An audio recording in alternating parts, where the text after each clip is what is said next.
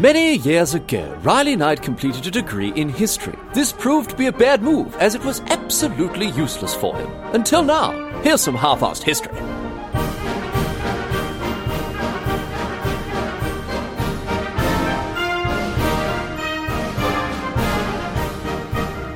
What's going on, mate?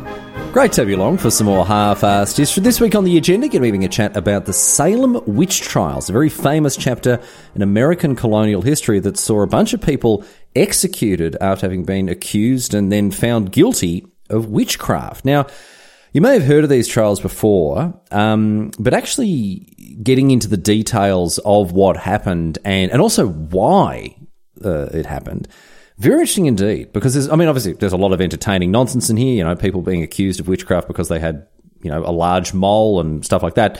All, all sorts of amusing bits and pieces, but there's a much more serious element to this whole thing, um, born out of the historical and religious realities of 17th century Massachusetts. These witch trials didn't come from nowhere. They were a product of the time and the place in which they occurred and, and the you know, the, the mass hysteria that surrounded them didn't just didn't just appear overnight.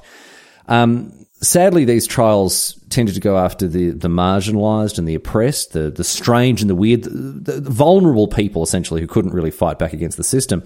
And it's very interesting to explore not just the what, but also the why and the how when it comes to things like this. And as funny as some of the stories are, the whole thing is still just a, a massive miscarriage of justice, uh, founded in, in, in superstition and, and, and, prejudice. So today, we're not just going to talk about the trials themselves, but also how they came to be, uh, the atmosphere from which they emerged, and the lasting consequences that they had once they were. Because it was a pretty important moment in colonial American history and did have a, a significant impact on the development of, uh, of, of, the culture, the politics, and the religion of, uh, of, of the region. So, anyway, before we begin, uh, thanks once again to alert listener Eric Whedon on an absolute roll here, providing the topic last week as well as today. So cheers, uh, cheers so much, Eric. Good on you, mate. Sending an absolute crackers like this. Anyway, let's get to it here. A lot to get across as ever, so let's not muck about any longer. We'll get stuck in with the story of the Salem witch trials. Here we go. Going all the way back here.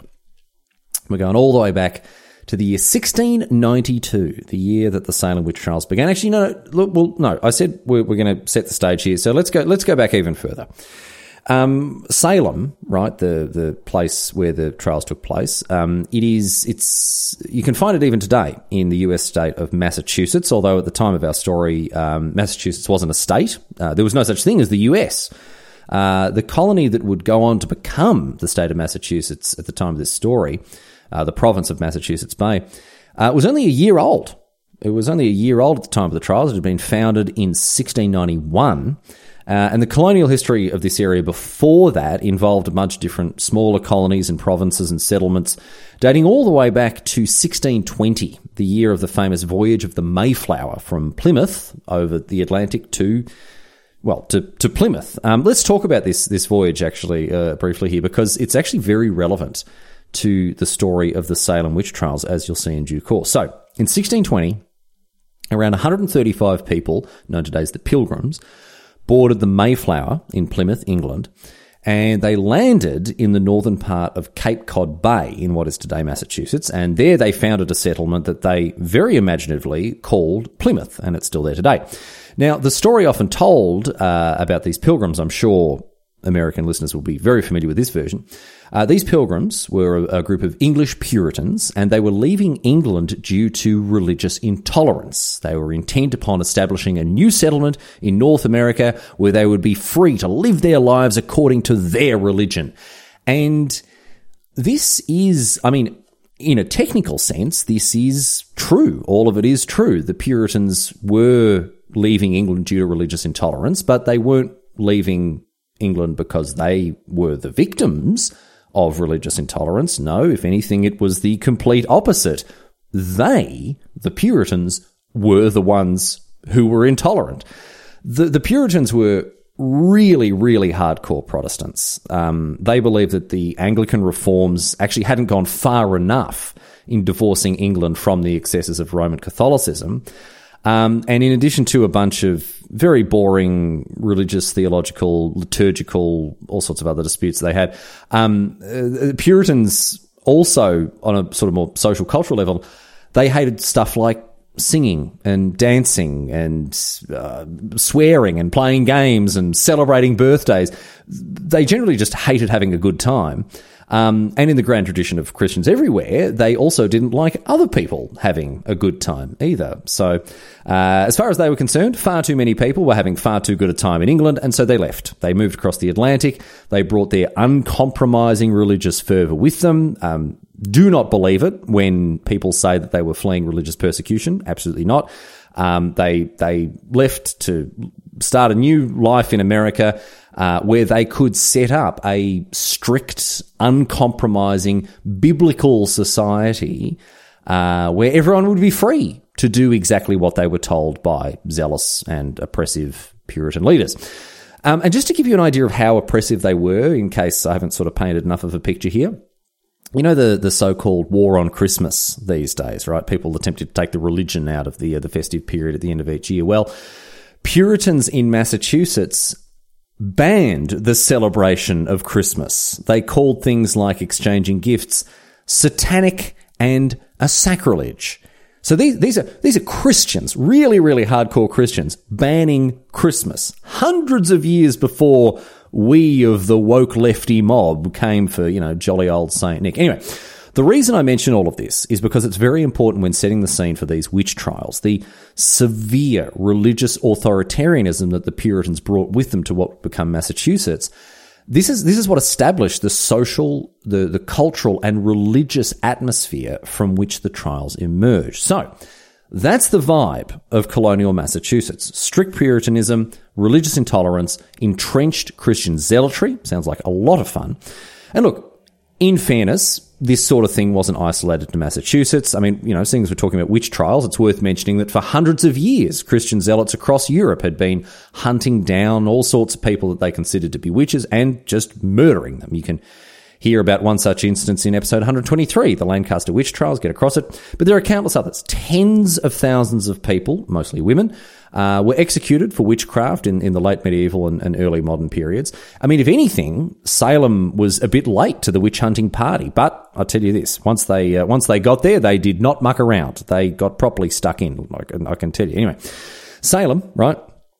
Small town to the north of Boston back then. It's still there today. Today it is sort of it's sort of been swallowed up by Greater Boston these days. Uh, but uh, it wasn't actually in Salem itself uh, that all this trouble kicked off. Uh, it was actually a little bit to the north of Salem. So it's confusing. There were two Salems back then. There was Salem Town, which is what is today Salem. And there was Salem Village, a few kilometres to the northwest. Um, today it's called Danvers, uh, and and that was the epicentre of this whole ordeal. What was known back then as Salem Village. So, let's get into the story of the trials here. We're going to zoom right in on Salem Village uh, and, and, talk about how the, how, how the whole thing began. Salem Village was a small farming settlement. Uh, it had been around since 1636, and by all accounts, people the people that lived there just just really just did not get along at all, right? Um, the population of the village loved to fight and argue, disputes about all sorts of stuff, constantly going round and round, um, grazing rights, property lines, anything basically the villagers could bicker about, they would. They would hold grudges. There are all sorts of feuds between different families and uh, some of the villagers, uh, you know, they had allegiances to different industries. There were some that had strong ties to Salem Town, the maritime industry there. Others were farmers, much more concerned with agriculture. There were people that intergenerational conflict had been passed down from, from, you know, parent to child. And it was just a whole big mess. Long story short, no one got along. And Salem Village had a reputation throughout the entire region as being quarrelsome. Uh, and then in the 1670s, uh, the village decided that they wanted to establish their own church there in Salem Village rather than have to trek all the way to Salem town. Um, and it was this this decision to bring a church to Salem Village that uh, that sort of led uh, to the domino effect that would ultimately result in the um, in the Salem witch trials.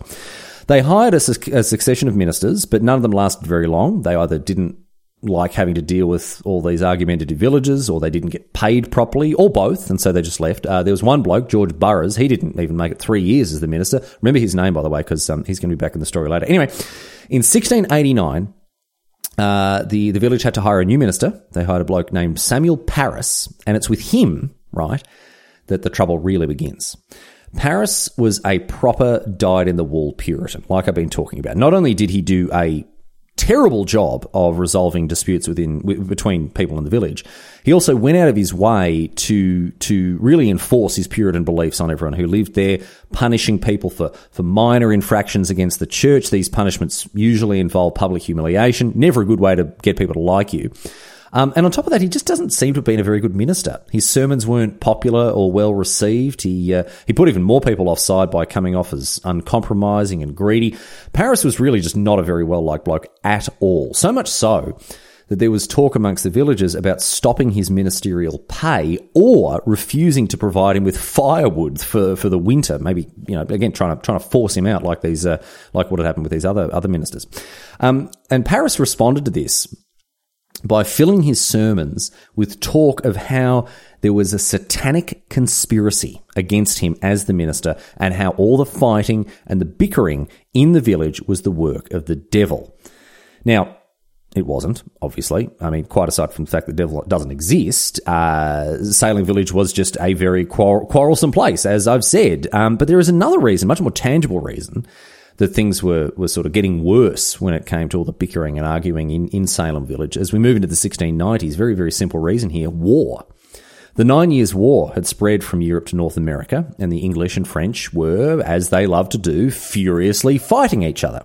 They were fighting throughout places like what are now um, New York State, Quebec, Nova Scotia, uh, Maine.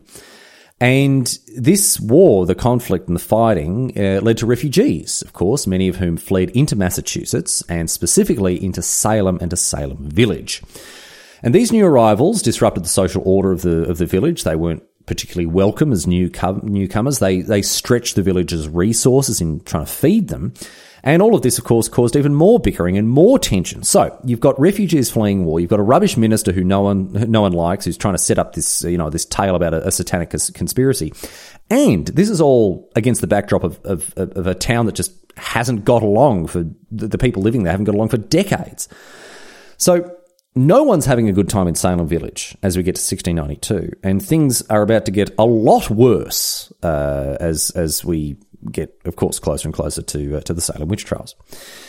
In January 1692, Parris's nine-year-old daughter Elizabeth and his 11-year-old niece Abigail Williams started to have strange fits. They would scream and babble, they would make strange noises and throw things around, crawl around on the floor and under furniture, they would contort themselves into twisted positions.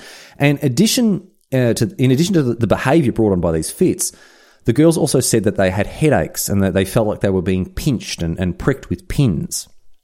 And uh, a doctor was called in to examine the poor girls and, and, and determine what was going on with them.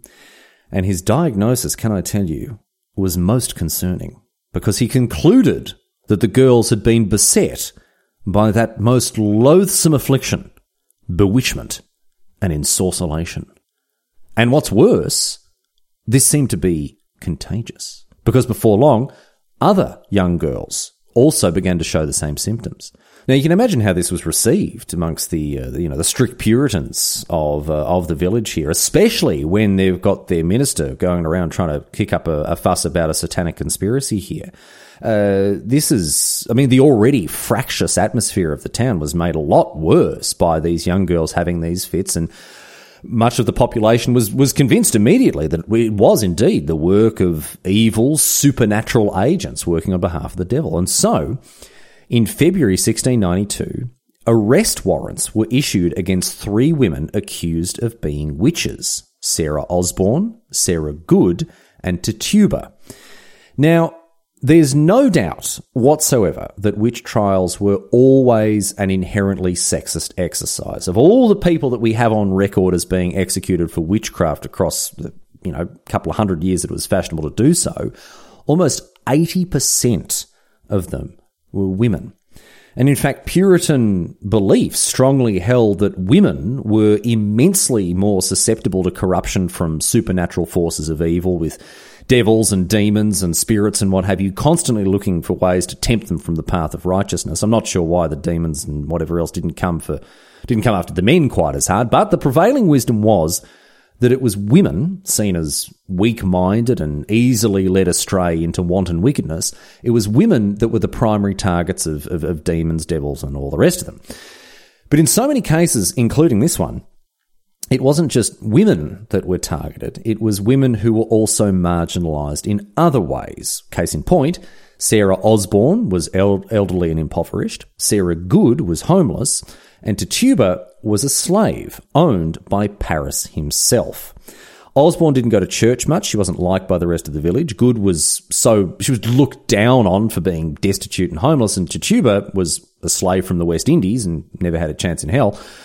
The three women were locked up and left to defend themselves on their own in the face of accusations of witchcraft against these young girls having these fits. They were all interrog- interrogated at length by local magistrates. And we'll come to what those interrogated, interrogations looked like in, in just a second. But as we move into March 1692, more accusations and more arrests were made as more and more people came forward with complaints of having been wronged by so called witches three more women and one young girl faced accusations of witchcraft, and, and, and things really escalated with these accusations. Two of these women, right, Rebecca Nurse and Martha Corey, these were women in good standing with the community. They weren't marginalized outcasts like some of the others. They went to church. And I mean, if they could be witches, who else might be? How many other black-hearted people had sold their souls and were now in league with the, with the wicked and the unholy? I mean, the real reason here was that Rebecca Nurse and Martha Corey, like basically everyone else in Salem Village, had had other villagers with a big chip on their shoulder against them, had grudges or feuds that had been going on for years. And it's very likely that, that Nurse and Corey were thrown under the bus by villagers who just didn't like them very much and wanted them to suffer. Um, also, as, as, something of a side note, I said before that a young girl was accused of witchcraft along with these people, and I, I meant it when I said young as well. Uh, Dorothy Good is only four years old. She's the daughter of Sarah Good, one of the other accused women. And this four year old, let me tell you, collapsed under the holy wrath of the righteous interrogation done unto her by the worthy magistrates. Look at them, unwavering in their inquisition into the foul iniquity of this four year old. The fact that little Dorothy went to pieces after being bullied by grown men was taken as a sure sign of her guilt and the guilt of her poor old mum Sarah as well. And this is going to be a recurring theme as we get under get get further and further into what this justice system looked like. Anyway, more women were accused, more women were arrested, more women were interrogated, and and some men too as we move into April. And while, of course, all of the accusations were to do with witchcraft and, and, and what have you, so many of these accusations were motivated by, as I say, grudges and feuds and disputes and disagreements. And look, we're not going to go into all of them. Over 200 people were arrested in all, and they all had to go through this terrible ordeal of, of questioning and examination. And I don't mean the I don't mean examination in the legal sense either. I, I mean in the literal physical sense. Um, let's get into what this whole process involved. Right? If you're accused of being a witch, and the accusation was seen to have any merit whatsoever, and this was not a very high bar to clear uh, you'd be arrested and you'd be brought in for questioning. And I mean, I say you didn't really need much of an accusation to be for, for this to happen to you, and, and this was particularly the case when these accusations were levelled against marginalised women, as I've said, or anyone who was an, was an outsider and seen as a bit weird or strange or didn't fit into the Puritan orthodoxy that, that governed the, the people living in this area at this time. And um, look, I've been a bit generous, really, when I've described the next step uh, as being questioning or interrogation because really what happened next was you had a bunch of magistrates all come in and bully you into confession into making a confession. And uh, with a confession, great, you could be charged with witchcraft, indicted, go to trial. Um, but otherwise, the magistrates would need to find enough other evidence to support charges and get you indicted. And you might be thinking, well, what kind of evidence? Um, things like this is not a joke. Things like having strange medicine or ointment or potions in your house, or books on things like astrology or fortune telling, or even having just dolls known as poppets, which were said to be the material components needed for witches to work their vile hexes and incantations. So if you've got I don't know, a tub of Vicks VapoRub, you've got last week's horoscopes and a, and a Cabbage Patch doll at home, you're a witch. It's as simple as that. But it gets better. Well, it doesn't get better. It gets worse. It gets a lot worse, really, I should say. I talked about examination. Women would be stripped off and physically examined. Their bodies would be searched for one thing in particular.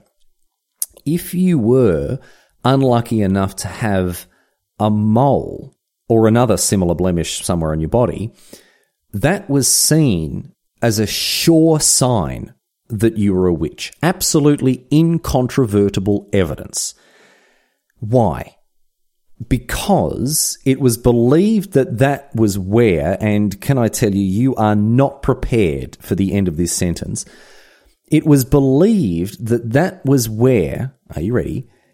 That was where the devil had drunk your blood from in exchange for your new powers of spellcraft and ensorcelation. This is not a joke. This is an actual factual piece of evidence used by witch hunters to prove incontestably that someone was a witch.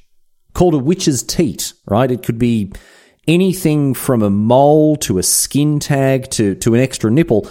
Witch hunters claimed that, that not only the devil would come and feed at this teat, but also imps and demons and cambions and witches' familiars. I mean, bloody hell, it sounds like these poor witches are getting sucked dry. It's terrible. Anyway, if if sufficient evidence were amassed to send you to trial, be it through a confession or the stuff you had at home or the fact that, you know, you had a small mole somewhere on your body, you would be indicted and you'd be sent off for your day in court. And we'll come to the actual trials in a minute because I want to talk more about the lead up to them, um, and and I want to focus on what happened to some of these specific women who were targeted by accusations of witchcraft and some of the consequences uh, of those accusations. And specifically, I want to talk about Tituba, right, uh, and what happened to her during the questioning and the investigation process.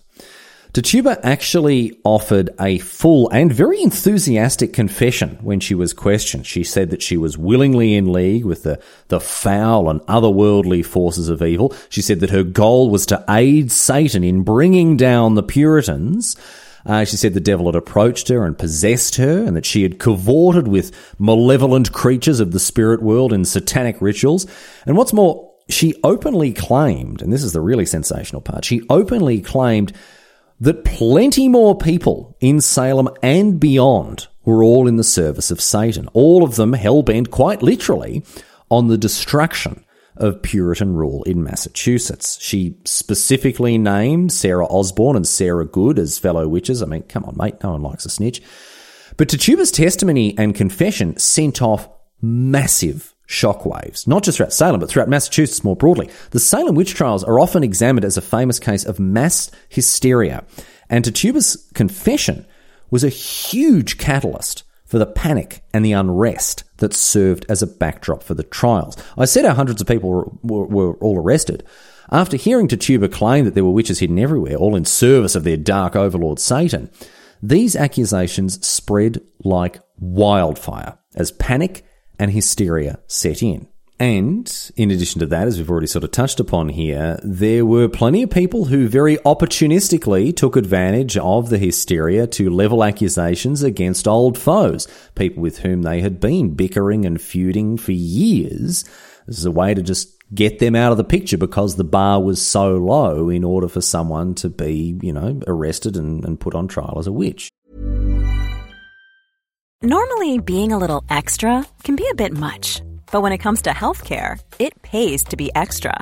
And United Healthcare makes it easy with Health Protector Guard fixed indemnity insurance plans. Underwritten by Golden Rule Insurance Company, they supplement your primary plan, helping you manage out of pocket costs without the usual requirements and restrictions like deductibles and enrollment periods. So when it comes to covering your medical bills, you can feel good about being a little extra. Visit uh1.com to find the Health Protector Guard plan for you. Hey, I'm Ryan Reynolds. Recently, I asked Mint Mobile's legal team if big wireless companies are allowed to raise prices due to inflation. They said yes. And then when I asked if raising prices technically violates those onerous two year contracts, they said, What the f are you talking about, you insane Hollywood ass? So to recap, we're cutting the price of Mint Unlimited from $30 a month to just $15 a month. Give it a try at mintmobile.com slash switch. $45 upfront for three months plus taxes and fees. Promoting for new customers for limited time. Unlimited more than 40 gigabytes per month. Slows. Full terms at mintmobile.com. So by the time that we get to the end of May 1692, so, so many people have been arrested and questioned for witchcraft. Some of them have even confessed and named others as their accomplices. Uh, others name name name names in order to try to save their own skins. I mean, everyone's a bloody snitch here. Um, but more and more arrests took place, and it really didn't take much of an accusation, as I say, for people to be arrested. And this is why I'm harping on about the strict Puritanism of the of, of, the region during this period. If you wavered from orthodoxy, if you did or said anything that fell outside the oppressive moral code that Puritan society enforced, you're an easy target for accusations of, of, of witchcraft. And, you know, if you had any minor indiscretions in your past that people could dig up and use to base an accusation on, you were toast, mate. It's not up for debate that many of these accusations weren't made because the people involved actually thought someone was a witch, but instead because of all the bickering and fighting and quarrelling that the people of Salem Village just love to get stuck into. And when when you think about it, it, it, makes sense, right? All those disputes about property boundaries and grazing rights and all that. I mean, it's much easier to get your way when your oppo- opponent in these feuds is locked up, standing accused of vile and satanic witchery. Very hard for them to hold their own in an argument against you. So there are so many people who end up being indicted for witchcraft at this time, right? That the governor of the province of Massachusetts by himself, William Phips, has to step in and he decides that a special court is needed to try all of these accused people. And so, on the 27th of May 1692, Phips established a special court of oyer and terminer which is a, a, fancy name given to a type of court with a grand jury. And this court convened for the first time on the 2nd of June and didn't waste any time at all in getting stuck into those who had been indicted on charges of witchcraft. And the first person put on trial was a woman named Bridget Bishop. And I want to tell you a few things about her trial in particular because her trial goes a long way in illustrating the general tone and demeanour of these trials in general. Bishop was 60 years old, and uh, she had made the rather foolish error of having a bit too much of a good time throughout her life. Bishop was said to uh, to have a real love of gossip, which sort of, funnily enough, the people saying those things about her sound a bit like gossips themselves. Um, anyway, she also apparently didn't mind a bit of a roll on the hay either. Uh, she liked to wear strange clothing, often all black, uh, hardly the fashion pre- preferred by the Puritans. Uh, she'd been married three times, and her current husband was 15 years younger than her. So she didn't have a very good reputation amongst the village. Uh, she fell well outside the moral orthodoxy of the Puritans, so she was, therefore, the perfect target for accusations of witchcraft.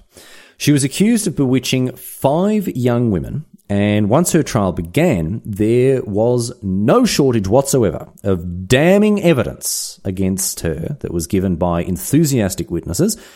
And uh, let's get uh, let's uh, let's get through some of it now. So, firstly, several people came forward and testified that they had heard Bishop slagging off God and talking about how Satan was her God, how she absolutely bloody loved Satan, mad about him she was apparently, couldn't stand God, loved Satan. Uh, the five girls in question testified that the form of Bishop, not Bishop herself, but a spooky apparition of Bishop, uh, these five girls testified that, that this form had appeared unto them and done all sorts of nasty things, poking and, and pinching and pricking them, biting them, choking them. Um, and one family testified that they had had an argument with Bishop, and next thing you know, their cat appeared to be bewitched. Now, I don't know what that involves. It is hard to tell what's going on with a cat at the best of times. Don't know how you'd tell when one was bewitched unless it, I don't know, stood up on its hind legs and started wearing a little waistcoat with no pants.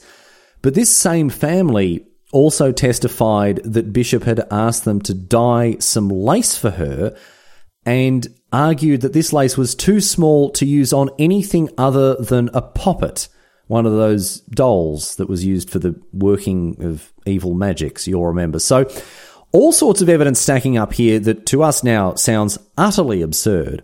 But the funniest piece of evidence given against Bishop was the claim that the form of Bishop, again, not Bishop herself, right? The form of Bishop had appeared before a woman and torn her coat. And then, lo and behold, when Bishop's coat was examined, if you'll believe it, the coat was torn in exactly the same spot as described. Couldn't possibly be the fact that this woman had seen Bishop going about with the rip in her coat. No, the form of Bishop had torn this coat, and then the real world Bishop was wearing a similarly torn coat. She's a witch. Anyway, this should give you an idea of the nature of much of the testimony given at these trials. Even Bishop's own husband came out and said that he'd heard, heard her talk about being in league with the devil. I mean, mate, all right, keep talking. I mean, if you want a divorce, just bloody say so. But of course, the most damning piece of evidence against Bishop, uh, the one that really put the nail in her coffin at this trial, was the discovery of a third nipple when she was physically examined. All the other evidence really is moot at this point because, as everyone knows, having a third nipple or a mole means that you suckle the devil at night, apparently. But here's the incredible thing. Here's the even more damning part of this evidence, right? Because at the trial, during a second examination to confirm the existence of this nipple, the third nipple was nowhere to be found.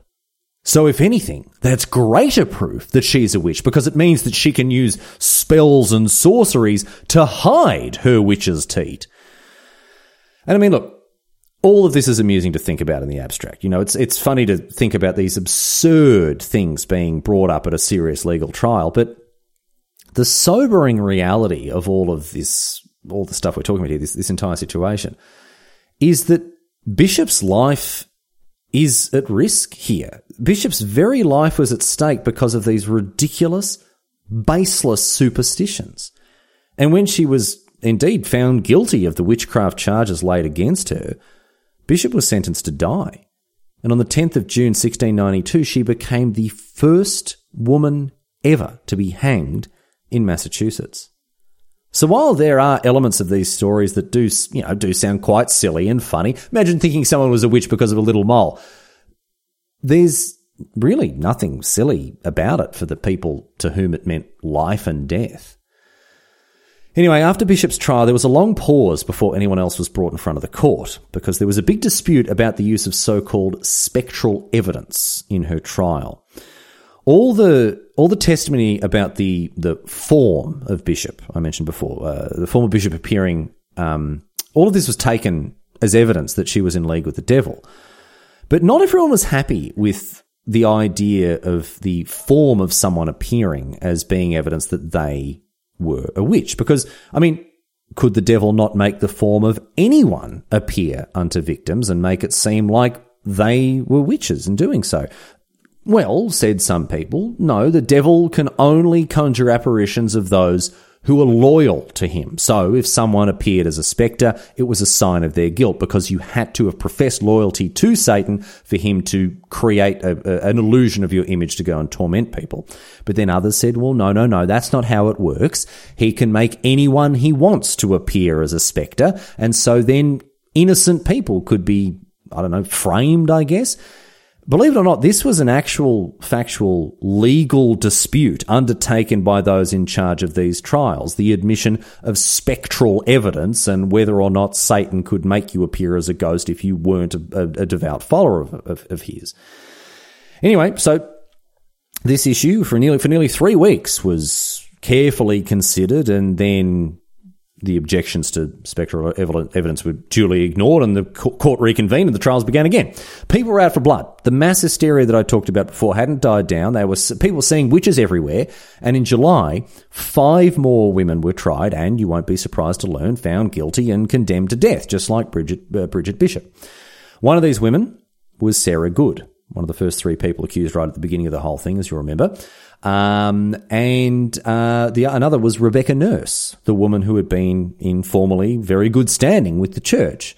And this good standing didn't matter at all when she was accused of witchcraft. In fact, in Nurse's case, it's thought that a disagreement with some neighbours about trespassing pigs led people to speak out against her as being a witch, and that seemed to be more important to the community than years of her pious church going. Um, Nurse was also convicted, it's thought, because she was 71 years old and had lost some of her hearing. So she misheard certain questions asked of her by the court and gave answers that didn't make sense and seemed to paint her as being a witch. So the whole thing is just a, a, complete farce. I mean, a total miscarriage of justice, quite aside from the fact that people are being sentenced to death for being witches casting evil spells, which just, you know, isn't even a real thing. Also, on top of this, the way that the trials are being held and the way that so called justice is being dispensed, it's absolutely ridiculous. Anyway, after five hangings, uh, hangings in July, there were five more in August, including, very notably, George Burroughs. Remember him, the old minister who Salem Village had stopped paying. His execution is notable for a couple of reasons. Firstly, he was one of the few men executed for witchcraft during these trials. Um, and in addition, in addition to this, he recited the Lord's Prayer just before his hanging, which wasn't something that witches were supposed to be able to do. But then again, I mean, who cares about the who cares about any of these made up rules and their internal consistency? Burroughs was convicted on evidence such as the fact that he was very strong. Um, he was able to lift up a, lift up a musket by putting just a single finger into the barrel and lifting up that way. This, this is not a joke. That's actually one of the pieces of evidence against him. It was said that no man could possibly be that strong without the help of the devil behind him. So that was, I mean, that, that was the end of him. And indeed, in September, there were eight more people who were tried and executed, in, including 72 year old Martha Corey, someone else we mentioned earlier. Uh, it's thought that she was accused of witchcraft as part of an ongoing feud with another family, the Putnams. Uh, the Putnams turned out in, in droves to testify against her, a formerly respectable member of the community, and she was duly found guilty and executed. And this just goes to show that a lot of these so-called witch trials were politically motivated. They were they were brought about by people who had personal agendas and vendettas and feuds that they were pushing on others. Uh, and what's really tragic about um, the trial of Martha Corey is that her husband Giles, right, he came out and defended her staunchly during her trial, and for doing this, he was also accused of being a witch. But when he was tried, his trial was really very interesting indeed because he refused to enter a plea. And so, for the first and only time in American history, he was subjected to something known as peine forte et dure.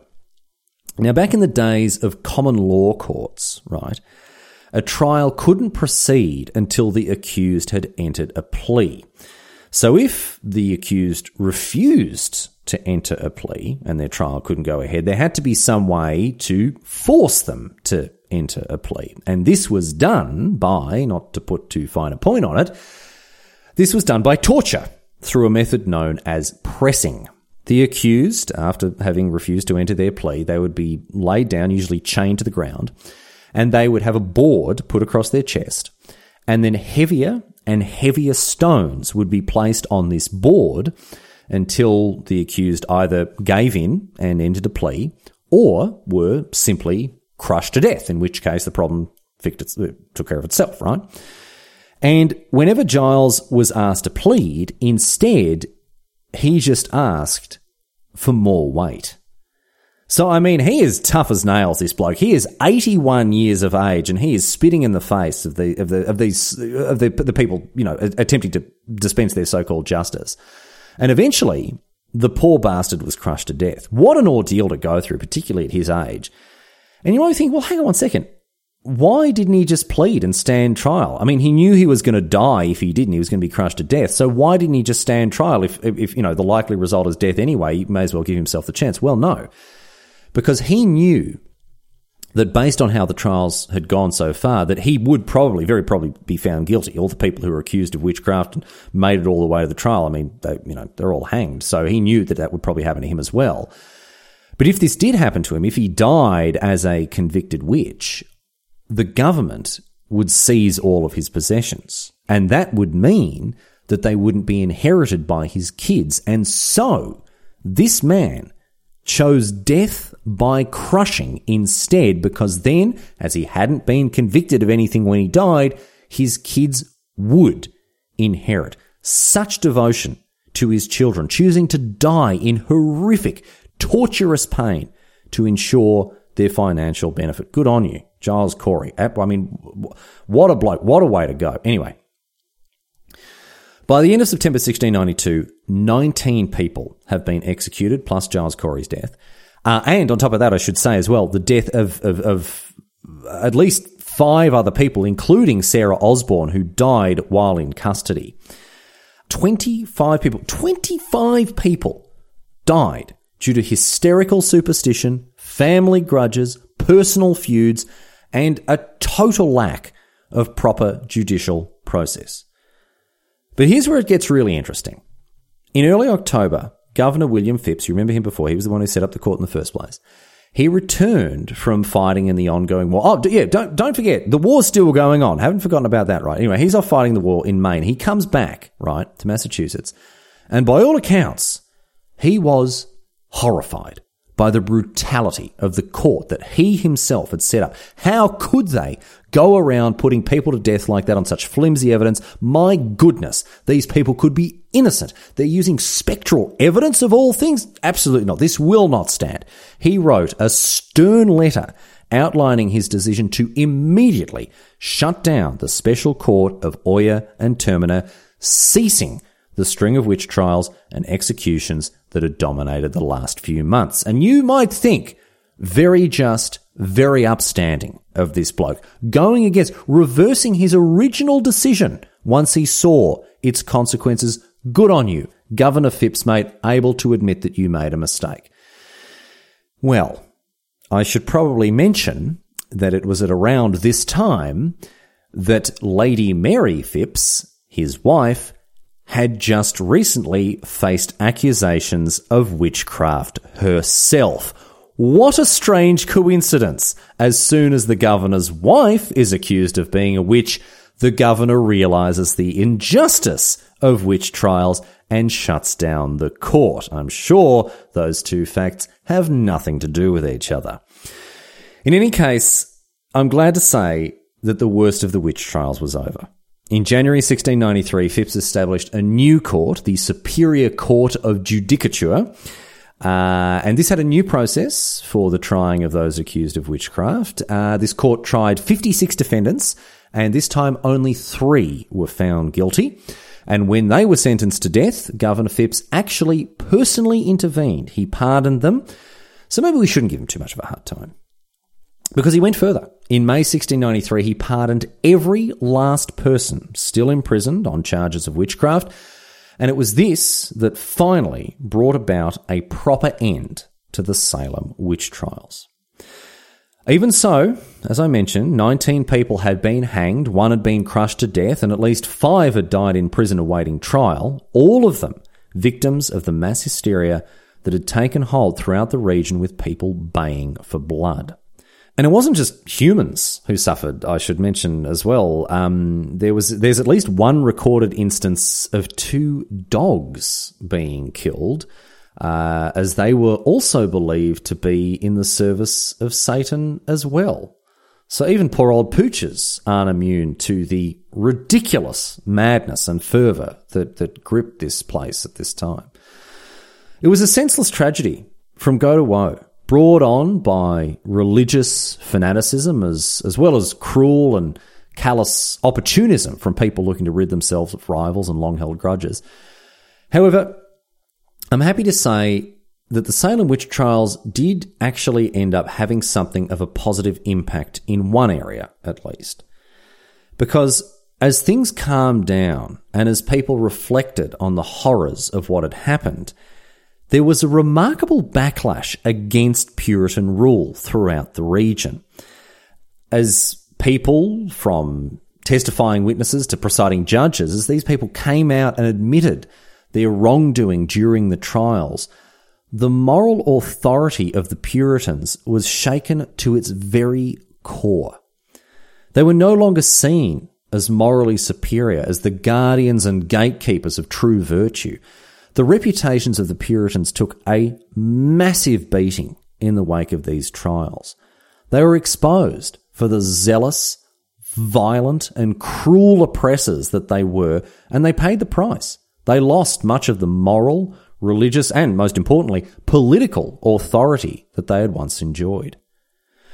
In 1702, Massachusetts General Court declared that the witch trials were unlawful and illegitimate, And then in 1711, the descendants of those who were put to death were paid monetary compensation for their loss, with a total of almost 600 pounds paid out. That's around 100,000 US dollars in today's terms.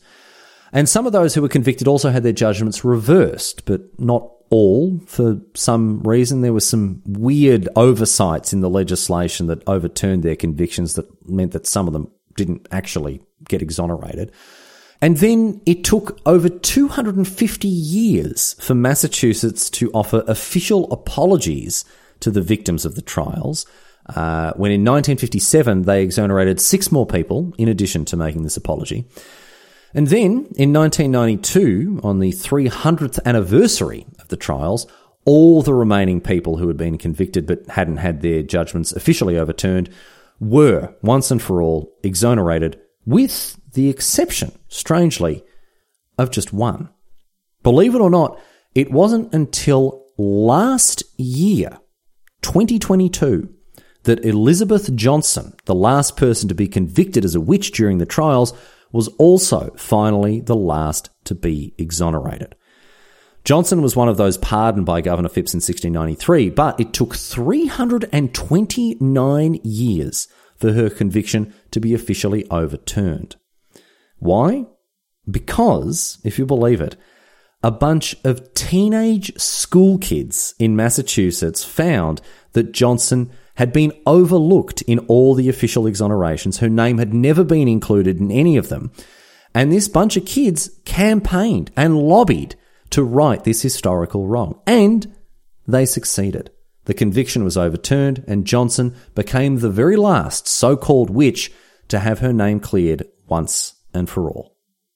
And that, my friends, is the story of the Salem witch trials. A story that might amuse and entertain, but also represents the horrific consequences of unchecked zealotry and oppression. The people who were singled out and accused at the Salem witch trials were overwhelmingly women who were marginalized, poor, vulnerable, enslaved, or just a bit weird. And while it's funny to think about people being accused of witchcraft because, you know, people s- said they saw them as spirits or because they had a third nipple or whatever, it's still important to remember that these were real people who suffered real death as a result. And this sort of thinking, this, this callous and, and cruel and uncaring disregard for others, for those who are different to us, or those that we don't understand, or even seek to understand, even if we're not hanging them as witches today, there are still people everywhere who are treated terribly just because of their perceived differences that are seen as unnatural or wrong or, or again, just a bit weird. And this is why we must all stand up to bigotry and do our bit to fight prejudice and oppression wherever we see it. So we never again return to an atmosphere where we kill others for just being a bit different.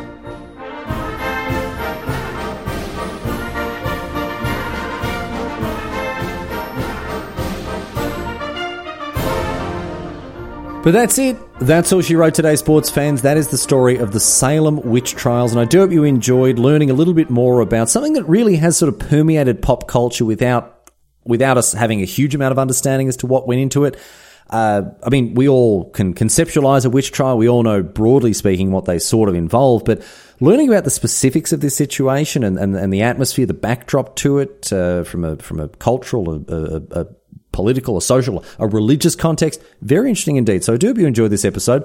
Going to close out the show, of course, with all the boring housekeeping stuff. Uh, kicking things off, talking about the the move over to the new servers with Megaphone. I want to thank Megaphone once again for bringing us on board. Um, so far, so good. I've received zero complaints about the transition, so things seem to be going very well. I do really, really appreciate the people who got in touch saying that everything had gone well. It's nice to have some uh, some some people chime in to to tell me that. Uh, that it's all going smoothly. So thank you to those people, and thank you to everyone else who has got in touch in the meantime uh, with other pieces of feedback and, of course, topic suggestions. It's great to hear from people. Halfarsedhistory.net, the contact form is still there if you want to get in touch. Uh, but do let me know how your experience has been, and uh, if you're still listening, if you're still a fan of the show, and if everything's going smoothly and you're enjoying it. Uh, if you wouldn't mind jumping over to iTunes or Spotify and leaving a review, I would very much appreciate that. Uh, there's been a bunch of people. We've got a few thousand reviews now on uh, on Spotify, and uh, I'm, I'm, I'm absolutely flattered by how positive they all are. So thank you so much to everyone who's helping support the show in that way. Um, uh, it's uh, it, it is really a, a, growth period for this for, for this podcast, and I want to thank everyone who is uh, is listening to it. Again, whether you've been here for hundreds of episodes or, or, maybe just a handful, it's great to have you on board, and I do hope you'll continue listening for a long time. Uh, if you want to support the show even further than just listening to it, you can do so in a range of ways. There's a merch shop that you can go to halfarsedhistory.net, follow the links to the merch shop hosted by TeePublic.